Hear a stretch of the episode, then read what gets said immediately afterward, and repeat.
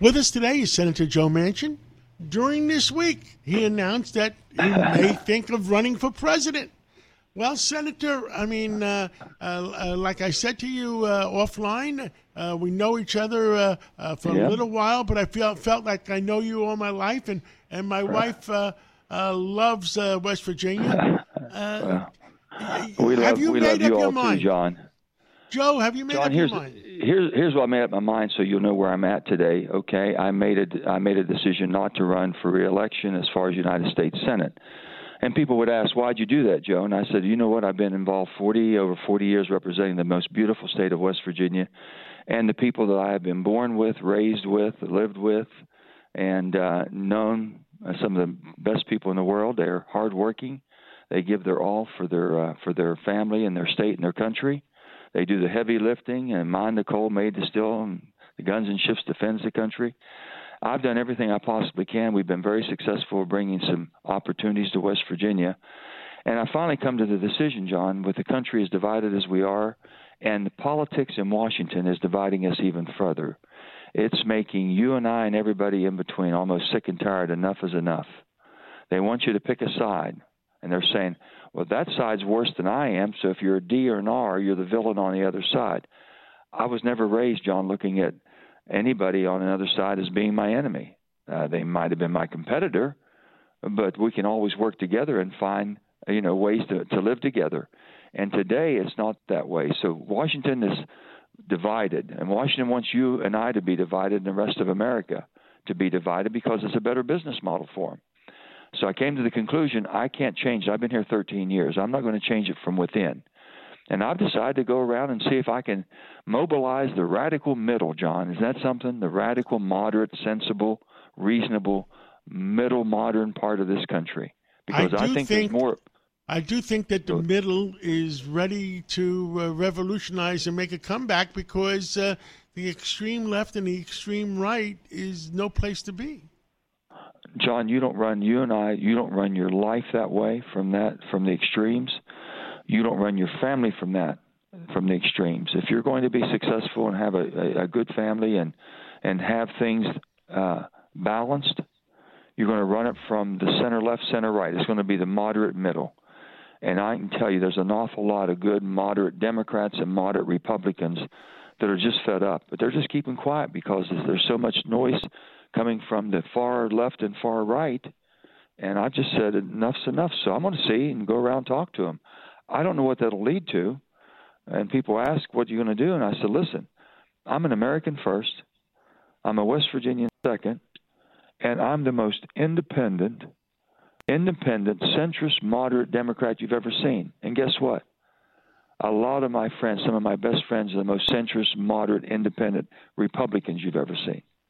And we just had enough. We're going to say if we can see something, make something happen, work together, put the country first. Forget about the parties. But boy, it's a big business up here, John. They just uh, the business, the Democrat business and the Republican business has been quite profitable and doing quite well. Handling legal matters is stressful. So let the law offices of Frank Bruno Jr. provide you with the insightful counsel you deserve. The law offices of Frank Bruno Jr. has successfully handled thousands of cases for 25 plus years. They focus on elder law and estate planning, but are equipped to navigate you through all stages of family law and divorce to real estate law and probate. The law offices of Frank Bruno. Call 718 418 5000 or visit them at frankbrunolaw.com. That's frankbrunolaw.com. Frank Bruno. He's your numero uno. Absolutely right. And uh, uh, some of the problems I have with Washington, it seems like Washington is for sale sometimes. And everybody has to remember being an American and worry about America is more important than dollars or foreign dollars or whatever uh, is coming in. Let me just give you a little bit of an idea of how much money is involved and how fast it's grown and because Citizens United and all the all the different monies coming in different ways, the money in politics in 2008, Obama's first election, which was a very very, it was the largest election we've ever seen, and money and everything that was being spent, that was six billion dollars, 2008. Fast forward to 2020, 2020 there was 16 billion dollars, John, 16 billion dollars, and it keeps growing exponentially every year And tell us about it. There's 16 billion dollars in uh, how much Spent of it on the is, presidential is election, coming in on the for- president- on the presidential election between Presidential PACs, election, et cetera, et cetera? president's presidential election, money coming in, pouring in from all different segments, and and unbelievable amounts, and that's including the PACs and everything else involved. That's all documented. That's all reported. and It's all transparent. But what you don't know is from the dark money, and everybody's the 501c4s, John. You never know. And if you don't have a 501c4, you're not going to be able to compete because everybody else is. So unless there's a transformation or a change, you're not going to get money out of the politics. So you better put transparency to it, and that means will the middle, the moderate. Neither side can win, John, without the moderate middle. I'm going to call them the radical middle. People say, why would you say radical middle? The radical modern centrist middle, because I can tell you, you're you're either going far left and far right. There's not that many of us left. There's not that many that you can identify with. So maybe we're radical to think that there we should be a centrist, moderate, common sense type of a person that would be in public service, because we're not getting that anymore. Unbelievable. It's just, uh, Yeah, uh, i- i- it's just. it's challenging, John. Hey, it let is me very, ask you very this: challenging. your listeners, you have a tremendous loyal listening uh, audience. Uh, they got to be they got to be scared about the whole border situation. And I tell Democrats, you have got to secure the border. I tell Republicans, we've got people here that if they had a visa, a worker visa permit, and let them work and pay for their own keeping and basically pay taxes, it would be a benefit while we're waiting to adjudicate them. But right now, I know in New York what's happening. You're all paying millions and millions of dollars trying to house and keep people off the streets and this and that. And it just doesn't make any sense to me at all. And we've got Democrats and Republicans fighting over the minutia. Oh, it's inhumane to secure the border. Well, my goodness, uh, you can't have a superpower of the world unless you secure the borders. And the people that come here, everybody says, well, the Republicans throw them all out. Well, you, you're not going to be able to round all those people up, but at least you can make them sign up to work. And then if they're not working, then you can go after the people that came for the wrong reason. But we're going to have to look at some common sense solutions. And then, John, the crime. And even in West Virginia, we have where people are afraid in their communities anymore. And we've never had that.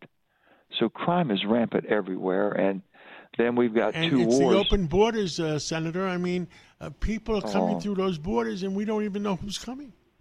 I, I, I, John, I, I'm so hard on that. I says we, and this whole negotiation we're doing here right now for the, uh, for the next round of how, how we fund this government, and I can tell you, if we're going to, and I do, I support the United States supporting Ukraine. I support Israel, and I'll do everything I can to help support them to make sure they are able to uh, succeed and be victorious. Uh, and with that being said, I support securing our borders just as strongly as those two.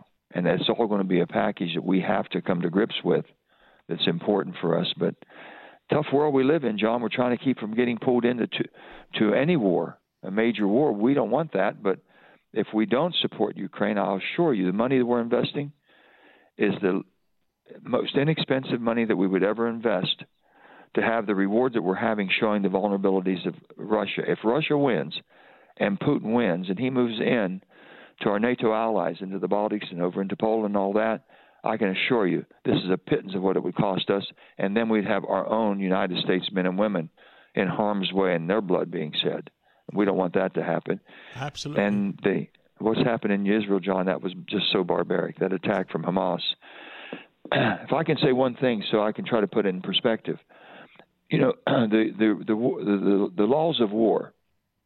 If two countries, two civil countries have disagreements, they go to war. There's certain laws you abide by. You know, you don't attack any of your. You do everything you can to protect your citizens, to protect your healthcare workers, to protect your aid workers. All of that. Those are off limits. But they get caught in collateral damages in, in a war zone. But the main thing is, civil countries they go to war. They use their war machine to protect their people. Terrorists such as Hamas uses their people to protect their war machines. That's what we're dealing with, John. You're And people have to understand that. Yes, correct. Senator, I hope you keep us informed of what's going on. We'd love to. Uh, I love your common sense, and, and, your common sense has to be heard by everybody. And uh, God bless you, and God bless America. And just keep us informed. We'll, well, this country is the most important thing um, right now. Is how do we save our country? I've never, John. I've got to say this. I'm scared to death of where we are today, and what we see, the climate, the political climate we have. John, they're normalizing this this visceral hatred Donald Trump has taken it to a level that he's normalized this this visceral hatred. He wants to be elected again to use the office and weaponize it to be for for revenge. And I've said, you know, he believes that basically the only fair election is the one he won, and he believes that basically the rule of law is just for you and me and not him. That's not who we are as a country. And Joe Biden has been pulled so far to the left, the extreme left, as far as liberal, makes no sense at all. It's not the person we thought was going to bring the country together. So we're we're in a heck of a mess here, and we've got to we've got to bring people together, and they've got to demand more, yes. more responsibility for uniting our country. We're the United States, not the divided. Hey, John, I'll leave you with one thing that I, I've been looking at in, in history. I love history. So, 1796 President George Washington, in his farewell address, he says he warned everyone that the political parties would take away the power of the people because the power of the politics and the political parties would usurp that. He warned them in his farewell address in 1796, and he also warned them to avoid the accumulation of debt. As I speak to you today, John, we have a debt of thirty-three trillion seven hundred and twenty billion dollars. It's unsustainable, and it's growing rapidly. It's awful. And I'll and give now, you quickly before the end end of the show because we're, we're down to the last thirty okay. seconds. And is uh, beware of the uh, what, what was Eisenhower's statement? Beware uh, of the, the, industrial complex. Industrial, the industrial military complex. Complex. Complex. That's uh, exact. And he was so right. He was so. So right. these are things that are coming. You know, 224 years ago, uh, George Washington said that, and everybody said there's is true today. It's the power of the parties. The system is not. It's not basically we the people anymore. It's we the party. What party do you belong to? Don't ever forget, John. It's about the people. We own this country. We are a republic with a representative form of democracy. We own it. Thank and you so are much. Stand up and say, "We're going to radicalize. We're we're going to find that middle, John, and let's go." Senator Joe Manchin, God bless you and God bless America. Thank you so much for coming on uh, today, and uh, we'll catch up again real soon. Thank you, John. Let's keep in touch, buddy. I appreciate Thank it. Bye bye. Thank you. Bye bye. With crime running rampant in New York, you need to keep yourself and your family safe. Obtaining your concealed carry firearm licenses can be difficult and time consuming. That's where myfirstpistol.com comes in. They'll help you secure your concealed carry license. If you're looking for a pistol, premise, rifle, or shotgun license, call 347 559 7052. 347 559 7052. You must have a valid firearm license issued by the NYPD to purchase, possess, or shoot a handgun or pistol in NYC.